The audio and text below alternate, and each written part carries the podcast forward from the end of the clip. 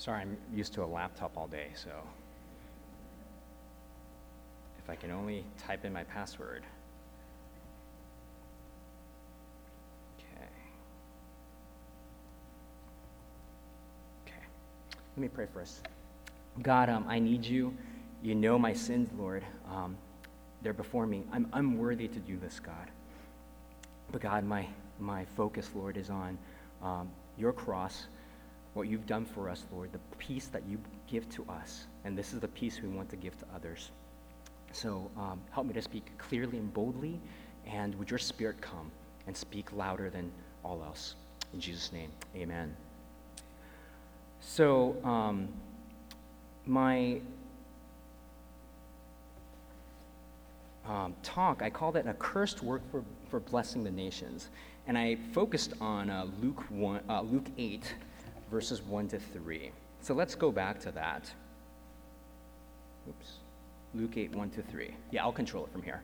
So um, we just read that, and one of the things that caught me was that it said, Jesus, soon afterward, went through cities and villages. This passage is a passage on missions. Um, there were times where Jesus would stay at a village and the village would say, Hey, can you stay a little longer? He'd be like, No, I got to keep going. There's other places I have to go. And um, does, this, does that not remind you of Acts?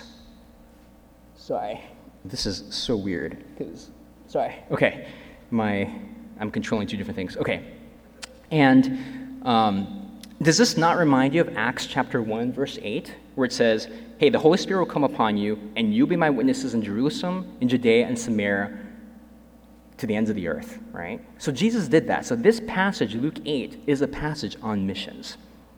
Right? And what did he do when he, when he went to all these different places? He proclaimed and brought the good news of the kingdom of God. Jesus' mission primarily was to proclaim the gospel. He obviously proclaimed and healed as well, but that's Luke 9. In Luke 8, the focus is purely on proclaiming and giving the, uh, the gospel. In 1 Peter chapter 2 verse 9 this applies to all of us, right? We are a chosen race, a royal priesthood, a holy nation, a people for his own possession, that we may what? Proclaim the excellencies of him who called you out of darkness into his marvelous light. That's our primary job. We proclaim, we're proclaiming the gospel everywhere. Uh, the next uh, phrase was uh, the 12 were with him. Okay?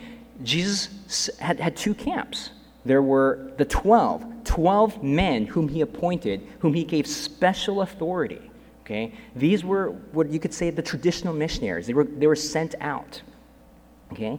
But then there's another group with Jesus, a separate group, and some, some women. Okay? Not in the same category as the 12. Okay? And what do we know about these women? They were healed of evil spirits and infirmities. And when I think about this, this group, every single one of them were touched by Jesus. When you become a Christian, when you become saved, when you come to know the risen Savior, you're changed. And we all have stories for that. Uh, I'm reminded of John 9, uh, verse 25, where the blind man just goes, I don't know. All I know is I was blind, but now I see. And I speak to some of you guys who grew up at church with no real ailments or tragedies, and nothing's really, you know, come into your life. You've never really struggled with anxiety or depression. But here's what I've seen when I go to the workforce, I see men who seem to have it all together, and through anxiety, they want to kill themselves. Why is that? It's because we're living in a broken world and we're not meant to live in such a world. Okay? Um, they all have different identities. Look at, look at um, for, for one of them, for Mary, she is known as the woman whom seven demons had come out. Okay, that was her identity. I think of these uh, 80s movies where you have a jock, you have a pretty girl, you have a, uh, a smart guy, and then you have a guy who you know, always gets in trouble, right? There are these stereotypes. Well, everyone has that identity. Well, what was Mary's identity? She had seven demons in her. She had an ailment, you know? What about uh, this other person, right? Uh, the wife of Chuza. Okay, well, who's Chuza? Herod's household manager. Why, why would that come in? Because that was her identity. It would be like saying, oh, yeah, he's the uh, GM for the Warriors. you know, the wife of the GM of the Warriors, right? So you have people from all sorts of classes whose identities um, you have rich, you have poor, and but they've all been touched by Jesus. And then the next phrase is, is the reason why I chose this passage is he provide, they provided for them out of their means.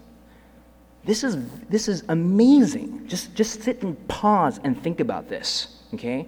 This is Jesus, okay, who could do miracles, who could raise the dead, who could feed 5,000 people from just a few fishes and loaves, and then later fed 4,000 people. And when he needed money to pay taxes, he just threw out a hook, caught a fish, found the money in it, and paid a tax. These 12 men, their daily needs were paid for by these women who came alongside out of their means. And what were their means? It was through ordinary work. God could have done it any other way, but that's not how he did it. He set up, he set this up. So when you think about this, that means missions is primarily empowered by non-missionaries, traditional categorical missionaries who work, who do mundane jobs. Don't you feel that way when you have a 9 to 5 job? You're bored out of your mind through the daily grind. You're sitting through traffic and you're like, why am I doing this? And I'm here to encourage you. I'm telling you, when you're doing that work, when, you, when the money that you make, that you use to give, to, to give toward missions, it is by no means ordinary. It is extraordinary. Your work is the means by which missions happens. God could have done it any other way. He could have just miraculously multiplied food all the time, but he didn't. Okay, he, he did it this way. And, and why did I choose this text? I'm not a pastor. Um, I'm not clergy. I sit in front of a computer all day and I, I'm writing code, and I want to encourage you. Now, from this text, I kept meditating on the word provide. Okay, so these women provided. And then I, and then I thought of something else. You know, there's, an, there's another way besides providing for um, money. Okay? There's more than money that you can provide. Certainly, there's prayer, there's comfort, there's encouragement, but there's more than that. I want to focus on, on a type of provision, it's a little beyond this text, uh, called opportunity. And I'll show you where I get this from the Bible. I get it from Paul and his Roman citizenship. So check this out in Acts 9, right? So Jesus tells, uh, talks about Paul and says, He's my chosen instrument. So God chooses Paul, right? And what is his job? To carry my name before the Gentiles, okay, to non Jews, and kings, and the children of Israel. Jesus specifically chose Paul and said, You're going to go to Gentiles, kings, and to Jews. Okay? So, Acts 27 when Paul is very scared, this is what he says. Okay? For this very night, there stood before me an angel of God. God sent him an angel, to whom I belong and whom I worship. And he said, Do not be afraid, Paul. Don't be scared, Paul. You must stand before Caesar, the king. Right? And behold, God has granted all those who sail with you. So God had chosen Paul to send him to kings, right? And in this case, Paul had to go before Caesar and testify about Jesus. What was the means by which God accomplished this? Paul was a Roman citizen. It was very, very, very difficult to get that in those days. He had it as, had a, as a birthright. And when he was persecuted, he appealed to his birthright. He said, It's my right as a Roman citizen to stand before Caesar and to make my case. So he did that, and he appeared before centurions, before Governor Felix, before King Agrippa, and finally before Caesar. Paul's Roman citizenship provided the way for missions. It's not just money. Okay? Not just money. Um, so, if Roman citizenship was something of value 2,000 years ago, what would be the Roman citizenship of today? I don't think it's a US citizenship. It's not that powerful. I, I, think, I think it's um, globalization. I'll, I'll make my case, okay?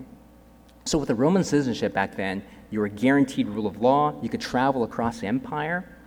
Today, what gets you access everywhere is not appealing to Caesar, it's appealing to the fact that people need jobs. Okay? Global trades is what gets you everywhere in the world. Okay? There, there's very few things this, in this room that are made in just one country. You buy a car, if it's made in America, it's only percentage of it. You only have to hit a certain percentage, you can say it's made in America. Everything is made everywhere, and it's assembled in a ton of places, and it comes together, right? This laptop, right, designed in California, assembled in China, right? And globalization provides opportunities for missions you would never get in a prior uh, civilization, because back then you could live in one corner of the empire, you wouldn't need something from the other corner of the empire.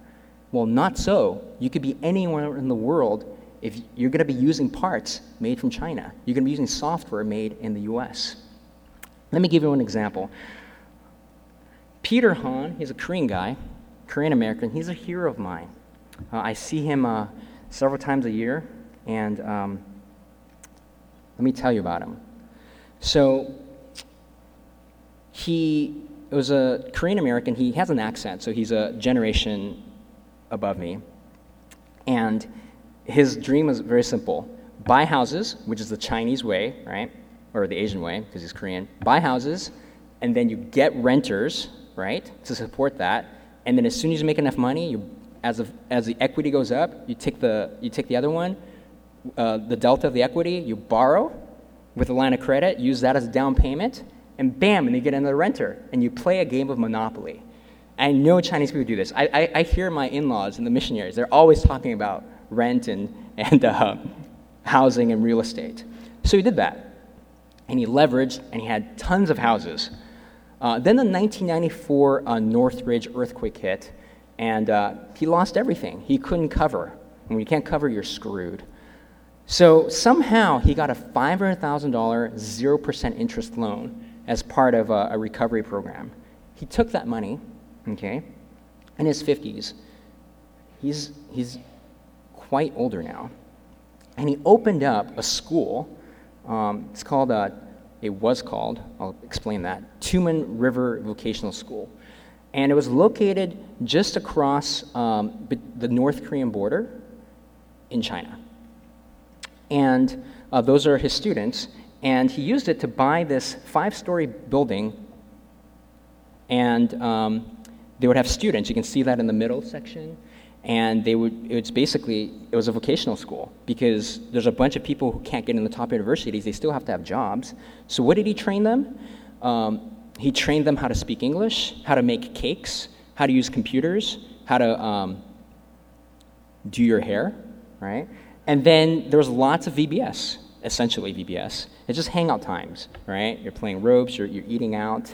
Um, yeah you might recognize some of these people. Anyways, uh, some, some parties, you, you, share about Christmas, you know, you, you, do stuff like that, and you're providing um, jobs for people, and you're providing a service for the community. So the local government absolutely loved this because now you have a bunch of jobless people who suddenly have jobs, and you have a bunch of services that can be provided in this outpost town that nobody cares about. Suddenly, is better off, right? So the local government, um, Chinese government, uh, loved him. And he used that as an outpost. And then he went inside to North Korea. He still goes inside. And that right there is a bolo bao and uh, some white halai. Well, not white halai, uh, soy milk, not that brand. And I, yeah, this is a picture they, they, they allowed us to, to take inside and, and take out. And this is the amazing part. He feeds, even today, 22,000 people a day with one bowl of bao and one soy milk drink. This is a how I don't I, I still am baffled when I when I see this. uh, in our meeting notes. Um, and they, it, it's a, uh, they do more than that, though. They also opened up a uh, child care facility for North Korean kids. And this is all business related. None of this stuff is, is free. Okay, there's, there's some freeness to it because it's, it's sold at a very low cost, but you know, there's a child care facility, right? And then they also sell a, a red bean paste that, that's absolutely certified organic. There's like nothing in there. It's, it's, it's nice. And he also, while he was in there, he, he found something else. See, in North Korea, you, you sometimes have to go and just pick a lot of stuff from whatever grows from the wild. So if, if your foot traffic gives you a certain radius, that's all you can gather from. So he saw a need for buses. And people are willing to pay for these buses so that they can go much farther of a distance and gather more stuff. This is a business. He has like five buses that, that uh, transport stuff back and forth. It's amazing. And then they found these old um, ships, fixed them up, and they can go out and fish. All from a guy who lost everything from an earthquake. You know? And um, this, and they, right at the edge of, of North Korea, that's where all the ocean stuff like feeds into. So it has really, really good fertilizer, and it's all organic. Now, he was arrested uh, August of 2014. Why? Because China turned up the heat. And it, did, it didn't matter that the local government liked what he did.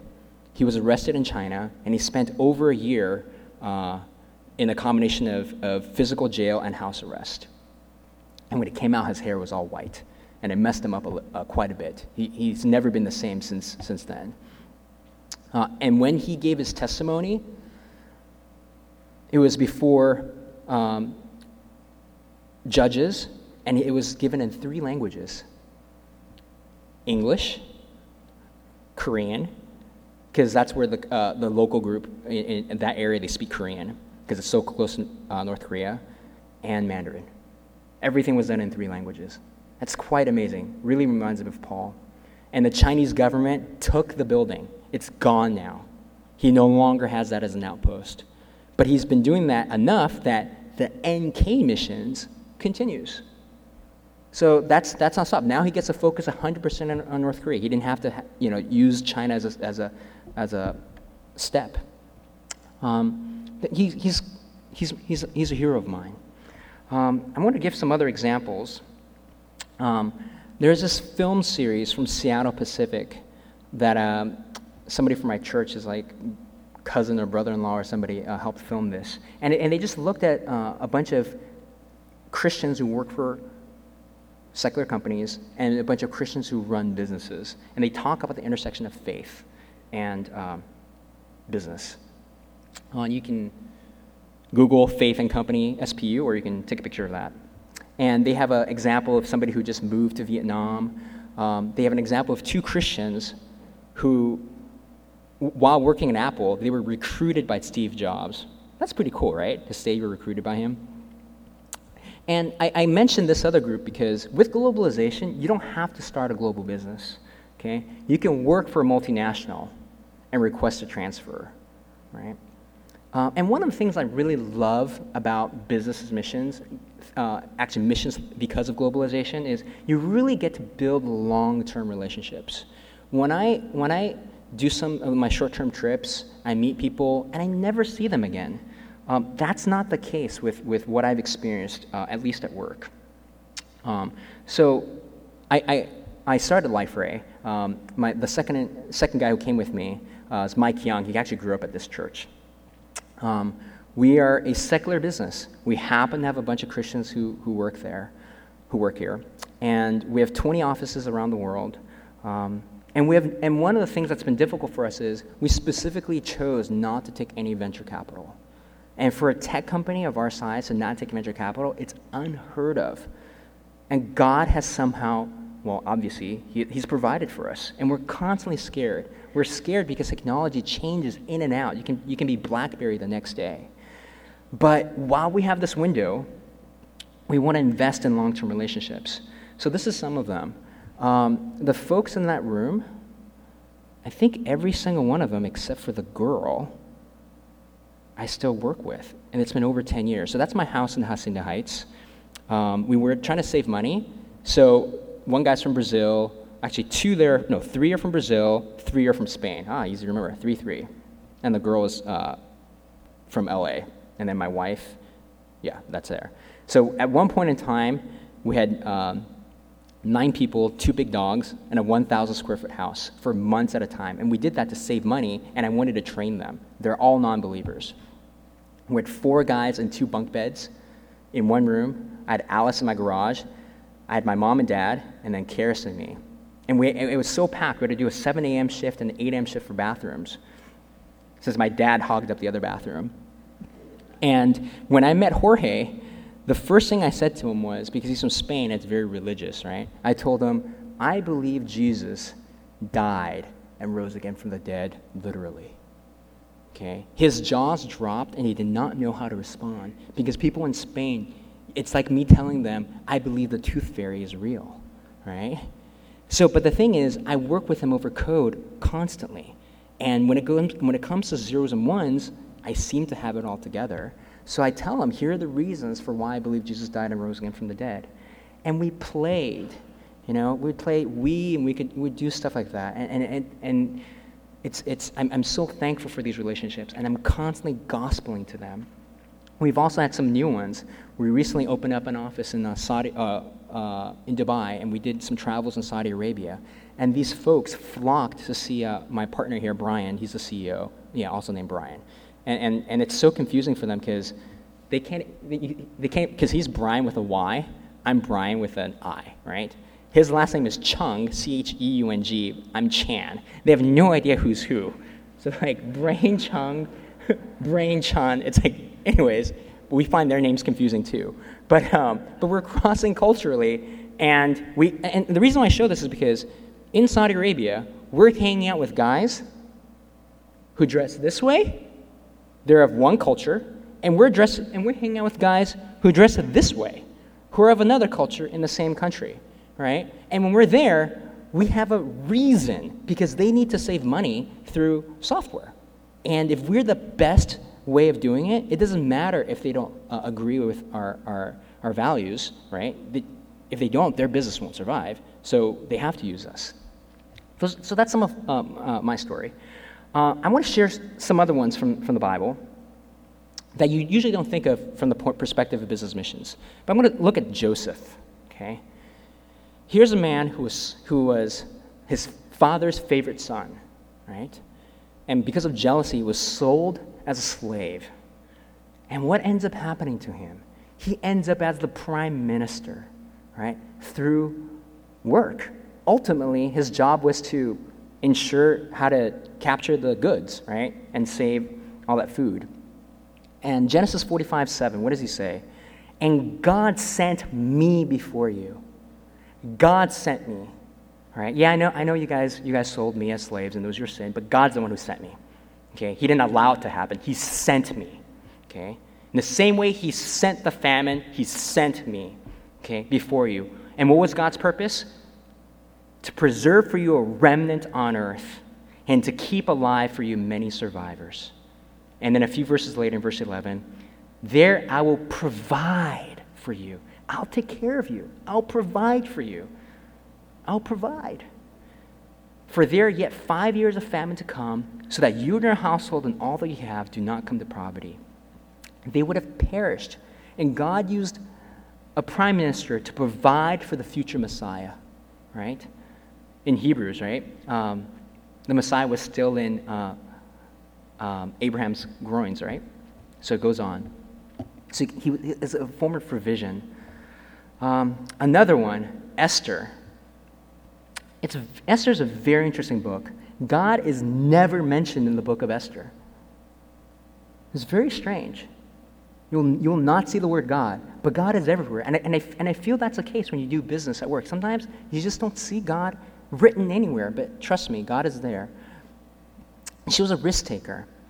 Um, let me show you this verse from uh, Esther 4.16. Actually, for Esther, Ironically, she's a true beauty queen. right? We use that term a lot, but she was the first beauty queen, okay? Then Mordecai uh, told them to reply to Esther Do not think to yourself that in the king's palace you will escape any more than all the other Jews. Basically, they were going to kill all Jews. Her identity was hidden, and they said, Just because you're in the palace, don't think you're safe, okay? For if you keep silent this time, relief and deliverance will rise for the Jews from another place. If you're going to shut up and you're not going to stand up for us, God's going to deliver us from somewhere else, and you won't be safe. When I see that, I think, wow, Brian, don't think you're safe. If you don't go out and proclaim, I'll send someone else to proclaim, and you won't be safe either. Okay? But you and your father's house will perish. And who knows whether you have not come to the kingdom for such a time as this? Who knows? Maybe you're, we're born so hot. You're so beautiful. There's not a blemish on you. Why are you so beautiful, Esther? Maybe you're just the perfect type for the king so that you could be here at this moment, right? Why are you at USC and not some other school? Why are you at job A and not some, somewhere else? If every raindrop is ordained by God, if every hair on your head is numbered, do you not think you're there for a reason, for a purpose? Then Esther told them to reply to Mordecai Go, gather all the Jews to be found in Susa, and hold a fast on my behalf. Pray for me, guys. And do not eat or drink for three days, night or day. I and my young women will also fast as you do.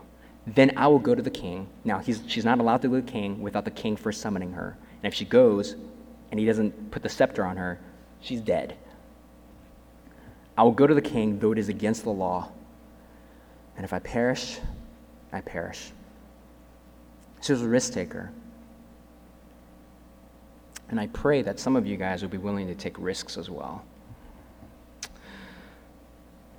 There's another guy whom I really love, Nehemiah. Oh man, I love him. He's a cupbearer to the king, right? He's not just the guy who tastes the wine before you give to the king, okay? And then, and then the, the king watches him taste, oh, you didn't drop dead, I can drink the wine. It was much more than that. He was a trusted advisor to the king. He was like the chief of staff, okay? And what did he do? We know he rebuilt the wall.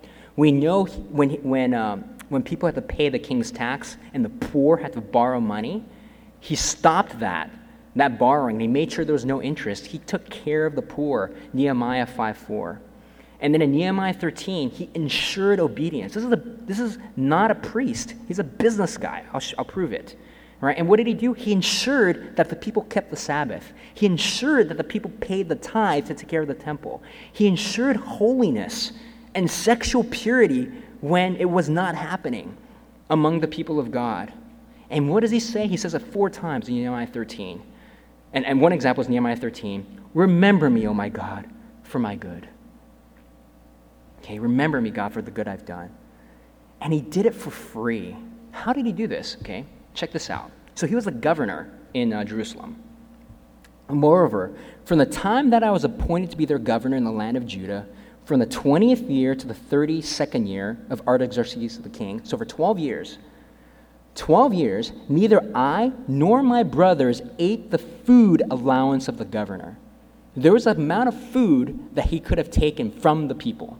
Right? The former governors who were before me laid heavy burdens on the people and took from them for their daily ration 40 shekels of silver. Even their servants lorded it over the people. But I did not do so. This is Nehemiah giving an account of what he did. This is not boasting. This is just, he's just stating, this is what I did. Why did I do that? Because of the fear of God.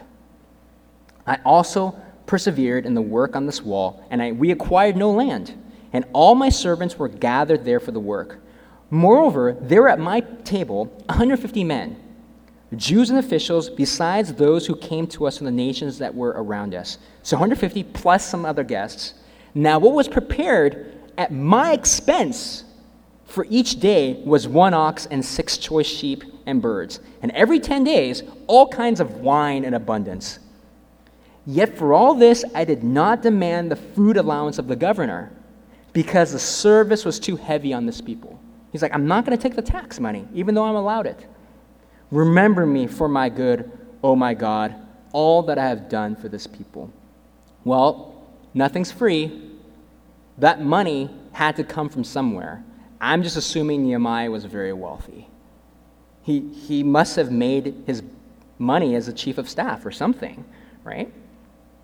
And he daily provided for it. Right? Now, a lot of you guys are going to say, I'm not Joseph. I'm not Nehemiah. I'm not Esther. I wasn't born pretty. I wasn't born smart. I'm not going to start some company. Well, I want to encourage you don't, don't feel too bad because wherever position you're in, you're al- there's always somebody who's taller, okay? Here's how I want to encourage you remember the 101 and then remember the 7,000. In 1 Kings 18, um, Obadiah went to see Elijah. He's one. He did not bow down to Baal, and he kept a hundred who did not bow down to Baal. Okay, so that's 101. 1 Kings 19, Elijah says to God, I'm so sick and tired of this. I don't just, I'm no better than my ancestors. I'm the only one left. I'm the only one after killing 800 plus Baal prophets. And then in verse 14, he says again, I'm the only one left.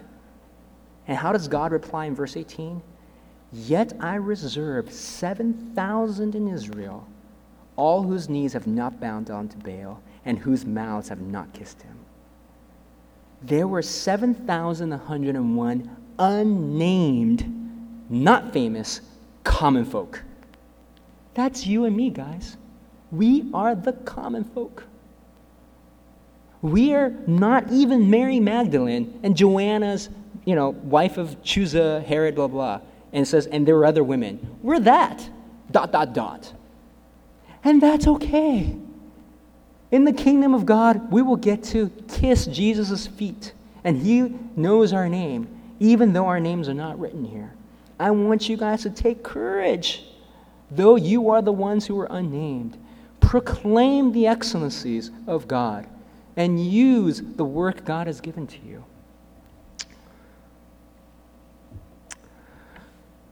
Cursed is anyone hung on a tree. That's originally from Deuteronomy 21 23. And Paul quotes it in Galatians 3:13.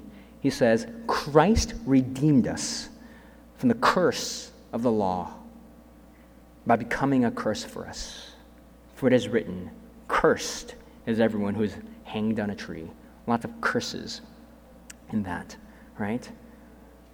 Jesus Christ took on the curse, right? By becoming a curse for us, so that the power of the curse, the sting of death, has no power over us anymore. Work today is cursed. None of us like going to work. I hate going to work. Okay? But remember, work was good before the fall. God created work before the fall, and He said it is good. And it is still good after the fall. It is good, but it's cursed. It's by the sweat of our brow that we work and eat. So, brothers and sisters, I want to encourage you let us use cursed work to bless the nations in the same way Jesus used a curse, became a curse for us.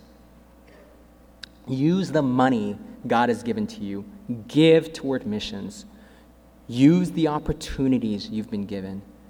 You know, this is, I've, I've been tempted many times to just quit and never work again, to just retire and go off to some island. The only reason I don't is because every time that thought tempts me, I go, that's, that would be a waste of my life. And I go, well, then, Brian, why are you working right now? Why are you huffing and puffing instead of doing nothing, instead of twirling your thumbs, sipping martinis? Why do you want to, why are you working, Brian? And at the end of the day, it's, I can provide opportunities for evangelism that a traditional church cannot. That's my role. That's my purpose for now. And that's what I must do. And you have a role, you have a purpose in the kingdom of God. And I encourage you Use cursed work to accomplish that for the praise of his name.